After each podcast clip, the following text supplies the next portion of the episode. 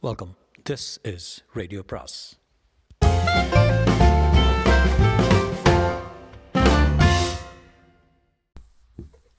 கடற்புறா அத்தியாயம் இரண்டு.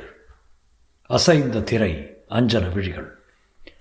பாலூர் பெருந்துறையின் பிரம்மாண்டமான அந்த சுங்க மண்டபத்தில் பல நாட்டு வணிகரும் மற்றோரும் வாதிட்டதால் விளைந்த கூச்சலையும் மீறி காவலர் காதில் விழும்படியாக கலிங்கத்து மன்னனை நிந்தித்து கருணாகர பல்லவன் கூவிவிட்டதையும் அந்த நிந்தனை காதில் விழுந்ததும் வாள்களின் மேல் கைகளை வைத்த வண்ணம் காவலர் இருவர் அவனை அணுகத் தொடங்கிவிட்டதையும் கண்ட சுங்க அதிகாரி அடியோடு நிலை குலைந்து திகைத்து போய்விட்டான் என்றாலும் அதற்கு காரணமாக இளைய பல்லவன் மட்டும் தன்னை எதிர்நோக்கி வரும் ஆபத்தை பற்றி சிறிதும் சிந்தியாமலும் கோபம் தலைக்கேறி நின்றதால் விளைவை பற்றி அறவே கவலைப்படாமலும் உரையிலிருந்த தன் வாளை வெகு வேகமாக உருவினான்.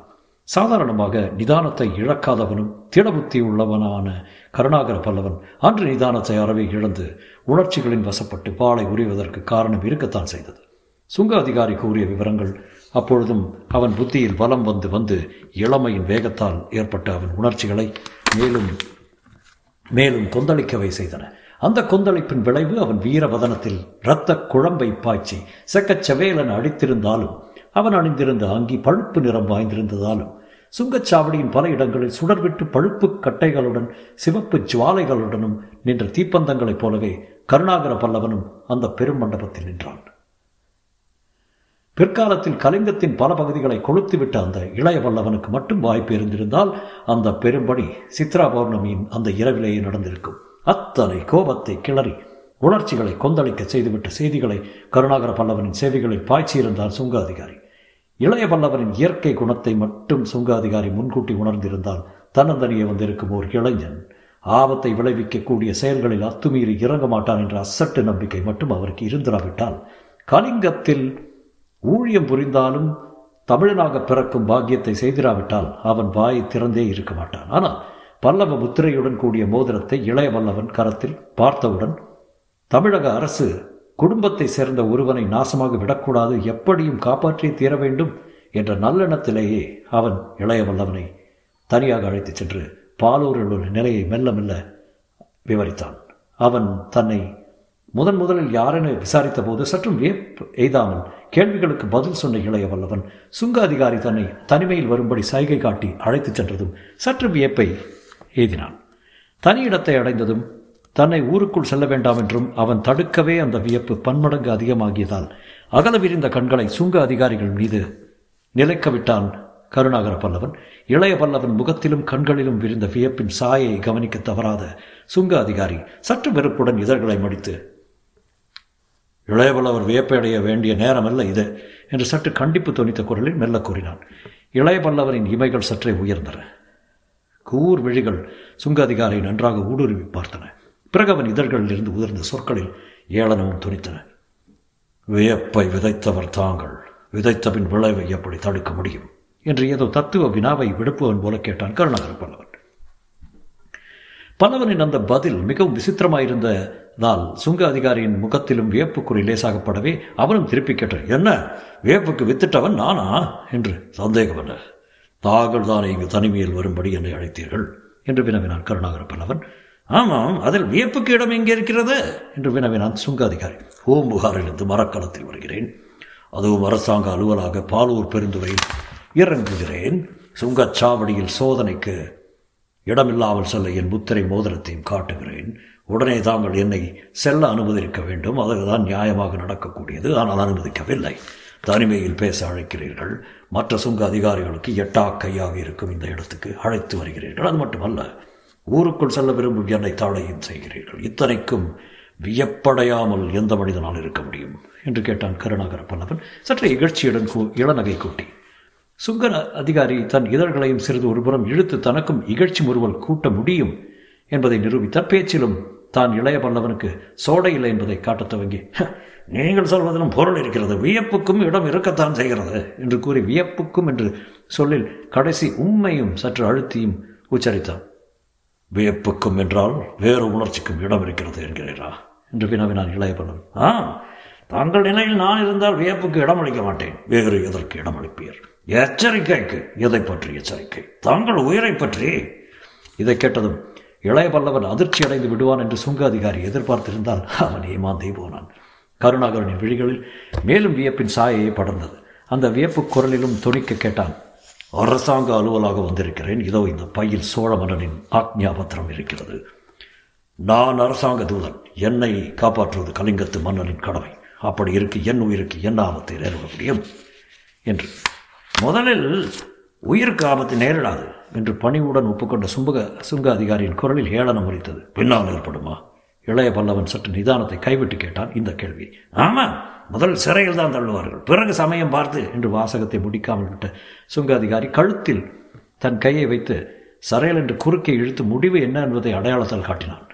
இளைய பல்லவன் முகத்திலிருந்து வியப்புடன் மெல்ல மெல்ல கோபமும் கலந்து கொள்வேன் இளைய பல்லவனான என்னையும் சிறையில் தள்ளுவார்கள் என்று சற்று சீற்றத்துடனே கேட்டான்.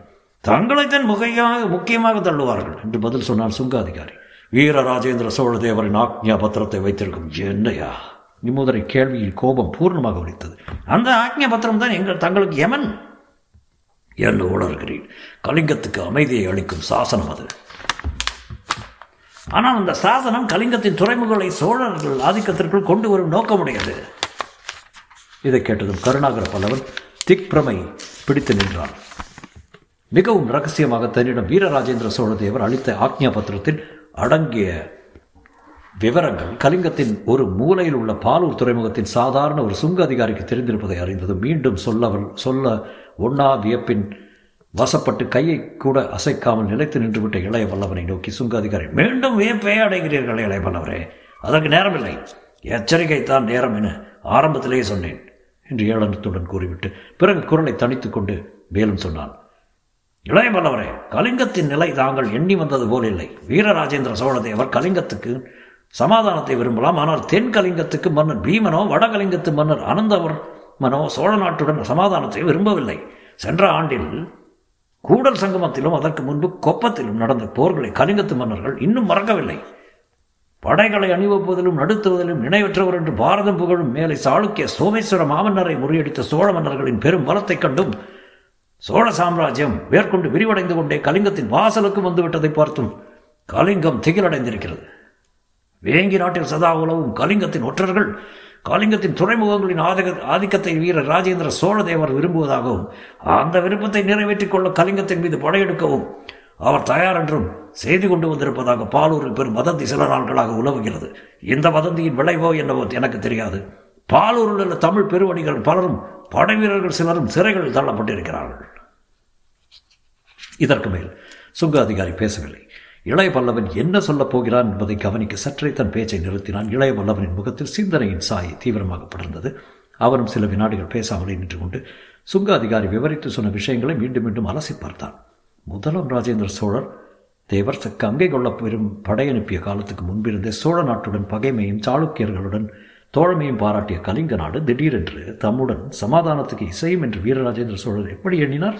கொப்பத்தில் ராஜாதி ராஜனாலும் இளவரசன் இரண்டாவது ராஜேந்திரனாலும் கூடல் சங்கமத்தில் இரண்டாவது ராஜேந்திரனாலும் அவர் மகன் ராஜ மகேந்திரனாலும் சாளுக்கியர்கள் அடைந்த பெரும் தோல்விகளுக்கு பிறகு கலிங்கம் கலங்குவது இயற்கைதானே? என்று தன்னைத்தானே கேட்டுக்கொண்டே கருணாகர பல்லவன் இருப்பினும் போர்களை விட சமாதானம் சிறந்ததல்லவா? சில துறைமுகங்களை கலிங்க விட்டு கொடுத்தால்தான் என்ன? போர்களை நிறுத்தலாம் மக்கள் மாள மாட்டார்கள் என்றும் மனத்திற்குள் சொல்லிக் கொண்டான். அவன் மனத்திலோடைய எண்ணங்களை சுங்க அதிகாரி புரிந்து கொண்டிருக்க வேண்டும். ஆகவே அவன் இளையவளவரே கலிங்கத்தின் துறைமுகங்களை அதுவும் முக்கியமாக இந்த பாலூர் பெருந்துறையை சோழ மன்னர் விரும்பும் காரணம் கலிங்க மன்னர்களுக்கு நன்றாக தெரியும் என்றான்.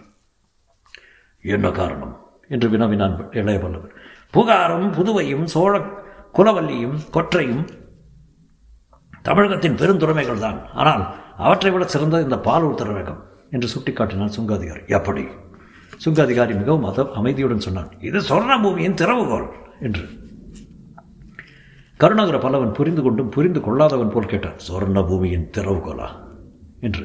ஆம் இளைய வல்லவரே வைரமும் வைடூரியமும் பதிக்கப்பெற்ற மணிக்கதவுகள் உள்ள கடாரத்துக்கும் தங்கம் மண்ணிலே கொழித்து கிடக்கும் சொர்ணத்தீவுக்கும் இந்த பாலூர் பெருந்துறை தான் திறவுகள்.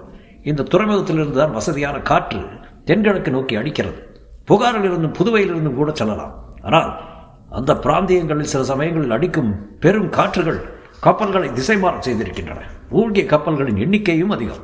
ஆனால் பாலூர் பெருந்துறையிலிருந்து தென்கிழக்கில் சென்றால் எந்த ஆபத்தும் இல்லை. ஆகவே இந்த பாலூர் பெருந்துறை உடைய நாடு தென்கிழக்கு நாடுகளின் வாணிபத்தின் முழு பலனை அடையும் கடாரத்தை வெற்றி கொண்டு மரகத தோரணத்தையும் ஆபரண வாயிலையும் கொண்டு வந்து முதலாம் ராஜேந்திரன் கடற்படை இங்கிருந்து தான் கிளம்பியது. இதையெல்லாம் கலைஞர்கள் அறிவார்கள். ஆகவே உயிரை கொடுத்தாலும் வாணிபம் கொழிக்கும் இந்த பெருந்துரையை கொடுக்க மாட்டார்கள் என்று பதில் சொன்னான் சுங்காதிகாரி. ஆகவே உங்களுக்கு ஆபத்து ஊருக்குள் காத்திருக்கிறது. நீங்கள் வருவது மட்டுமல்ல வரும் அலுவல் மட்டுமல்ல. இந்த பெருந்துறையில் தான் இறங்குவீர்கள் என்பதும் தென் தென்கலிங்க மன்னருக்கு தெரிந்திருக்கிறது. அப்படியா? ஆமாம் இல்லை பல்லவரை ஆக நீங்கள் ஊருக்கு போவதானால் மாற்று உடையில் தான் போக வேண்டும். அதுவும் நள்ளிரவில் போக வேண்டும்.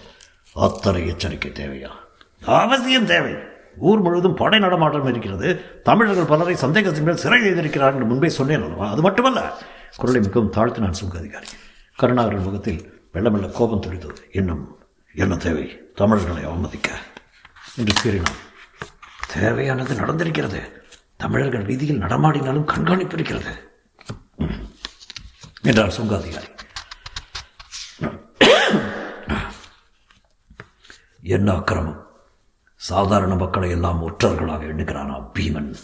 என்று சீரிய இளைய பல்லவின் குரலில் அந்த அதிக கொந்தளிப்பு தெரிந்தது. அந்த கொந்தளிப்பை கவனிக்காத சுங்க அதிகாரி மேலும் தன் சாமர்த்தியத்தை காட்டி அது மட்டுமல்ல என்று ஆரம்பித்தார். ஏது மட்டுமல்ல? என்று மீண்டும் சீரனான் இளைய பல்லவன். இரவில் தமிழர் யாரும் ஊரில் நடமாட அனுமதிக்கப்படவில்லை. அது மட்டுமல்ல இந்த அது மட்டுமல்ல பெரும் கசப்பாய் இருந்ததால் முகத்தை சுழித்தார் கருணாகர் மன்னவர் ஒவ்வொன்றாக சொல்ல வேண்டாம் முழுவதையும் ஒரேடியாக சொல்லி தொலையும் என்று எரிந்தும் விழுந்தார் அந்த முகச்சுளிப்பையும் எரிச்சலையும் கொந்தளிப்பாக அடிக்கப் போகும் கொள்ளியை இளைய பல்லவனின் உணர்ச்சிகள் செருகினார் சுகதிகாரி அது மட்டுமல்ல இளைய சோழ வம்ச இளவலும் நேற்று சிறை செய்யப்பட்டிருக்கிறார் என்று அக்கம் பக்கம் பார்த்து மிக மெதுவான குரல் கூறினார். யார் அது? எருமலை குமரும் குரலில் எழுந்தது இளைய வல்லவரின் கேள்வி. அம்மா மங்காதேவியின் மகன். ராஜராஜ நரேந்திர சோழன் என்றான் சுங்காதிகாரி. எரிமலை திடீரென வெடித்தது அத்தனை துணிவா கலிங்கத்து பீமனுக்கு என்று கோபம் கொந்தளிக்க குரல் கனல் பொறைகள் சிதற கூவினான் கருணாகர பல்லவன் அதை கேட்டு திகைத்து போன சுங்காதிகாரி சுயநிலை அடையும் முன்பாக வாழ் தாங்கிய காவல் வீரர் இருவர் இளைபல்லுவனை அணங்கிவிட்டதால் மேற்கொண்டு என்ன செய்வது என்பதை அறியாமல் தத்தளித்தான் சுங்காதிகாரி. நிதானத்தை தான் இழந்து விட்டதால் நிலைமை மயிறிவிட்டதை உணர்ந்த கருணாகர பல்லவன் மின்னல் வேகத்தில் தன் வாளை உருவி காவல் வீரர் இருவரின் வாள்களையும் சரையலென தடுத்தான். அதே நேரத்தில் கச்சையில் வயிற்றுக்கு நேராயிருந்த தன் குருவாலை எடுத்து ஒரு காவலன் வயிற்றில் பாய்ச்சி கொண்டே அகலமான தன் பெருவாளை மற்றொரு வீரன் கழுத்தில் பாய்ச்சினான். மின்னல் வேகத்தில் நிகழ்ந்துவிட்ட அந்த விபரீதத்தாலும் காவல் இருவர் திடீரென தரையில் சாய்ந்து விட்டதாலும் அடுத்த வினாடி அந்த பெரும் சுங்க மண்டபம் அமளி துமளிப்பட்டது கண்டி வைக்கும் நேரத்தில் இரு காவல் வீரரை வானுலகுக்கு அனுப்பிய கருணாகர பல்லவனை சூழ மற்றும் சில வீரர் விரைந்தாலும் அவர்கள் சூழ்வதற்கு முன்பே வணிகர்களிடம் அச்சம் ஏற்பட்டு அவர்கள் சரக்குகளை காப்பாற்ற பெரும் கோஷத்தை கிளப்பி அங்குமிங்கும் ஓடியதால் காவலர் வணிகர் அடிமைகள் இவர்கள் கலந்து போய்விட்டதாலும் இந்த குழப்பத்தில் ஓரிரு பா பந்தங்களின் தலைகளிலிருந்து கீழே விழுந்து விட்டதாலும் இளமையை நன்றாக பயன்படுத்தி கொண்டு கருணாகரன் திடீரென வர்த்தகர்களுக்கிடையே பதுங்கி மறைந்து ஓரமாக ஒதுங்கி ஒதுங்கி வெளியே வந்து தன் புறவையை அவிழ்த்து ஏற போனவனை கையை பிடித்து தடுத்த சுங்க அதிகாரி வேண்டாம் புறவையை நான் பார்த்துக் கொள்கிறேன் இப்படி வாருங்கள் என்று சுங்கச்சாவடியின் மறைவிட ஒன்றுக்கு அழைத்து சென்று இந்தாருங்கள் இந்த மேலங்கியால் உங்களை நன்றாக மறைத்துக் கொள்ளுங்கள். இது அராபியர் உடை. தலையிலிருந்து கால் வரைக்கும் மறைக்கும். அதோ போகும் அராபியர் வணிக கூட்டத்துடன் கலந்து ஊருக்குள் நுழையுங்கள். கோலவாணிகன் விடுதிக்கு பிறகு செல்லலாம். ஊருக்குள் நுழையுங்கள். நுழைந்தது வெளிநாட்டு வணிகர் தங்கும் பெரும் வீதிக்குள் சென்றால் அங்கு தங்கும் இடமும் இருக்கிறது. தமிழரை அந்த இடத்தில் யாரும் தேடவும் மாட்டார்கள். அங்கிருங்கள் பிறகு சந்திக்கிறேன் என்று கூறிவிட்டு அராபியர் அங்கே ஒன்றையும் அழித்துவிட்டு பழையபடி சுங்கச்சாவடி இருந்த கட்டடத்துக்குள் நுழைந்தார். சுங்க அதிகாரியின் சொற்களை நன்றாக மரத்தில் பதித்துக் கொண்ட கருணாகர பல்லவன் அடுத்த வினாடி அங்கு நிற்காமல் பாலூர் பெருந்துறையின் கோட்டை வாயிலுக்கு செல்லும் அராபியர் கூட்டங்களுடன் கலந்து சென்றார். கோட்டை காவலர் ஒவ்வொருவரையும் தனிப்பட்ட பரிசோதனை செய்தே உள்ளே அனுமதித்தார்கள். கருணாகர பல்லவன் வாயிலை அணுகியதும் திடீரென்று தலை கவிழ்ந்து ஏற்கனவே சோதனை செய்யப்பட்ட அராபிய வணிகன் ஒருவன் மூட்டையை எடுத்துக்கொண்டு அவனை தொடர முற்பட்டான். காவல் முதல் அவன் அவனை போக அனுபவித்து விட்டாலும் கால்புறத்தில் சற்றே த தூக்கியிருந்த அவன் மேலங்கியிலிருந்து தலை நீட்டிய வாளின் நுனியை பார்த்ததும் ஏய் வா இப்படி! என்று அழைத்தான். கருணாகர் பல்லவன் திடீரென்று அங்கேயே கழற்றி காவலன் முகத்தில் இருந்து இருந்ததன்றி அடுத்த வினாடி தன்னை சூழ்ந்து கொண்ட நாளைந்து காவலரை தன் வாழ்வீச்சினால் விலக்கி கொண்டு ஓரிருவரை வெட்டி போட்டுவிட்டு அந்த பெரும் துறைமுக நகரின் வீதிகளில் எங்கே போகிறான் என்று அறியாமல் ஓடினார். அவனைத் தொடர்ந்து பத்து பதினைந்து காவலரும் விரைந்தனர். பால் என காய்ந்து கொண்டிருந்த அந்த வெண்ணிலவில் பாலூர் பெருநகரத்தின் நடுப்பகுதி வெள்ளை வெள்ளையர் என்றும் வீடுகளின் தாழ்வாரங்களின் நிழலடித்தும் மக்க பக்க பகுதிகள் கரையல் என்று இருட்டாகவும் தெரிந்ததாலே அந்த நகரம் இருளும் ஒளியும் நன்மையும் தீமையும் கலந்த மனித இதயம் போல காட்சியளித்தது. வீரர்கள் கண்களில் படாமல் இருள் அடித்த பகுதிகள் பகுதிகளிலே ஓடினாலும் வீரர்கள் அவன் காலடி ஒளியைக் கொண்டே அவனை துரத்தி சென்றார்கள். எந்த வினாடியிலும் தான் அகப்பட்டுக் கொள்ளலாம் என்பதை கண்டதும் என்ன செய்வதென்பதை அறியாமல் திடீரென பக்கத்தில் இருந்த மாளிகை தாழ்வாரத்தில் பதுங்கினான். பிறகு மெல்ல மெல்ல இருள் அடித்து கிடந்த மாடிக்கூரை பகுதி மீது தொற்றி ஏறவும் தொடங்கினான். அந்த பல அடுக்கு மாளிகையின் சுவர்களில் நீண்டிருந்த கைப்பிடிகளை பிடித்த வண்ணம் அபாய நிலையில் நடந்து நடந்து தொற்றி ஏறி இரண்டாவது அடுக்கின் தாழ்வரையை அடைந்த இளையவல்லவன் கீழே கருமையுடன் தெரிந்த அதல பாலா பாதாளத்தையும் தான் பிடித்திருந்த மெல்லிய தாழ்வரை சுவரையும் பார்த்து பிடி சிறிது பிசகினாலும் மரணம் நிச்சயம் என்பதை உணர்ந்து கொண்டான். இருப்பினும் மிகுந்த எச்சரிக்கையுடன் நடந்து ஒரு முறைக்கு வந்ததும் அடுத்து ஒரு சாளரம் இருப்பதைக் கண்டு அந்த சாளரத்தை எட்டிப்பிடித்து வெகு லாகவமாக தன் உடலை அதில் சாய்த்து ஓசைப்படாமல் அங்கிருந்து அறைக்குள் குதித்தான். அறையில் யாரும் இல்லாதது பெரும் மாறுதலாக இருந்தது இளைய பல்லவனுக்கு அறையில் இருந்த சிறு விளக்கு கூட மங்களான ஒளியைத்தான் பரப்பியது. அந்த மங்களான ஒளியிலிருந்தும் தன்னை காப்பாற்றிக் கொள்ள எண்ணிய கருணாகர பல்லவன் அந்த அறையின் ஓரத்தில் ஒரு திரை இருந்ததை கவனித்து அடிமேல் அடி வைத்து ஓசைப்படாமல் அதை அணுகி அதற்கு பின்னால் ஒளிந்து கொண்டான். எதிர்பாராத விதமாக யாராவது அறைக்குள் வந்தால் தன்னை காத்துக்கொள்ள வாளை உரையில் போடாமல் கையில் பிடித்த வண்ணம் அசையாமல் திரைமறைவில் நின்றான். சில நிமிடங்களுக்கெல்லாம் அந்த அறைக்குள் ஒரு உருவம் நுழையத்தான் செய்தது. ஆனால் அதை கண்டதும் இவன் வீரமெல்லாம் எங்கோ பறந்தது. வாழ் பிடித்த அவன் கை வெலவலத்தது. உறுதியான அவன் கால்களும் உதறத் தொடங்கின. அந்த உருவம் நுழைந்த சில வினாடிகளுக்குள்ளேயே பெருத்த சங்கடத்தில் சிக்கி திணறினான் அந்த மாவீரன். அவன் உணர்ச்சிகளை அப்படி ஆட்டி வைக்க உள்ளே நுழைந்தது. ஒரு பெண் உருவம். ஏதோ பஞ்சின் மேல் நடப்பது போல மெல்லடி வைத்து அறையில் நுழைந்தது அந்த மோகன பிம்பம். அதுவும் முன்னாடை களைந்து மறு ஆடை உடுக்க வைத்து வந்தது. அறைக்குள் நுழைந்ததும் கதவை தாழிட்டு முன்னாடையை மெல்ல மெல்ல களையவும் முற்பட்டாள் அந்த மோகனாங்கி. நெறிய நின்று சிறிதும் பிறழாத குளத்தில் வந்த இளைய வல்லவன் தன் கண்களை இறுக மூடிக்கொண்டான். பயத்தால் திரைச்சீலையை சிறிது இறுக்கியும் பிடித்தான். அப்படி அவன் பிடித்ததால் அசைந்த அந்த திரைச்சீலையை அந்த ஏந்திழையின் அஞ்சன விழிகள் திடீரென ஏறெடுத்து நோக்கின. தொடரும்.